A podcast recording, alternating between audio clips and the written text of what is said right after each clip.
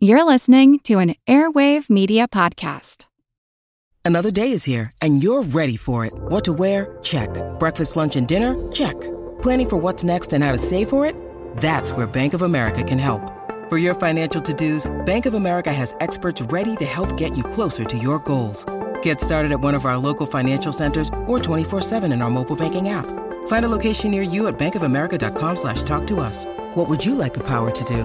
Mobile banking requires downloading the app and is only available for select devices. Message and data rates may apply. Bank of America and a member FDIC. Celebrating three decades of Pulse of the Planet, here's a program from our archives. The Iroquois Indians have a tradition which says that the earth rests on the back of a turtle, the only animal which can keep it stable.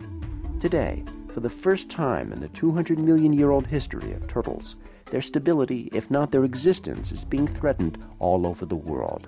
I'm Jim Metzner, and this is the pulse of the planet. We're listening to the sounds of a red footed tortoise, one of many species whose population has been dwindling. The World Conservation Union has determined that approximately a third of the world's 250 species of turtles and tortoises are in need of conservation attention. It's a very, very high percentage of animals.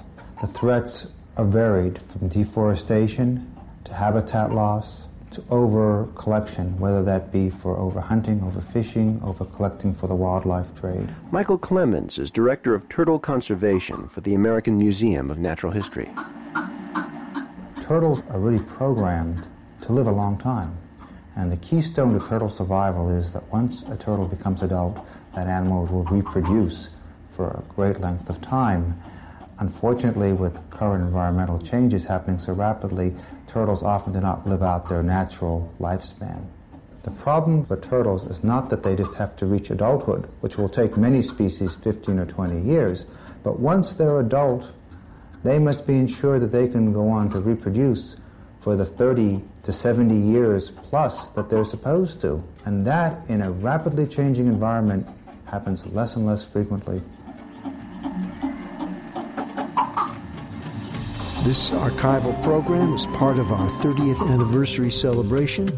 I'm Jim Metzner, and this is the Pulse of the Planet.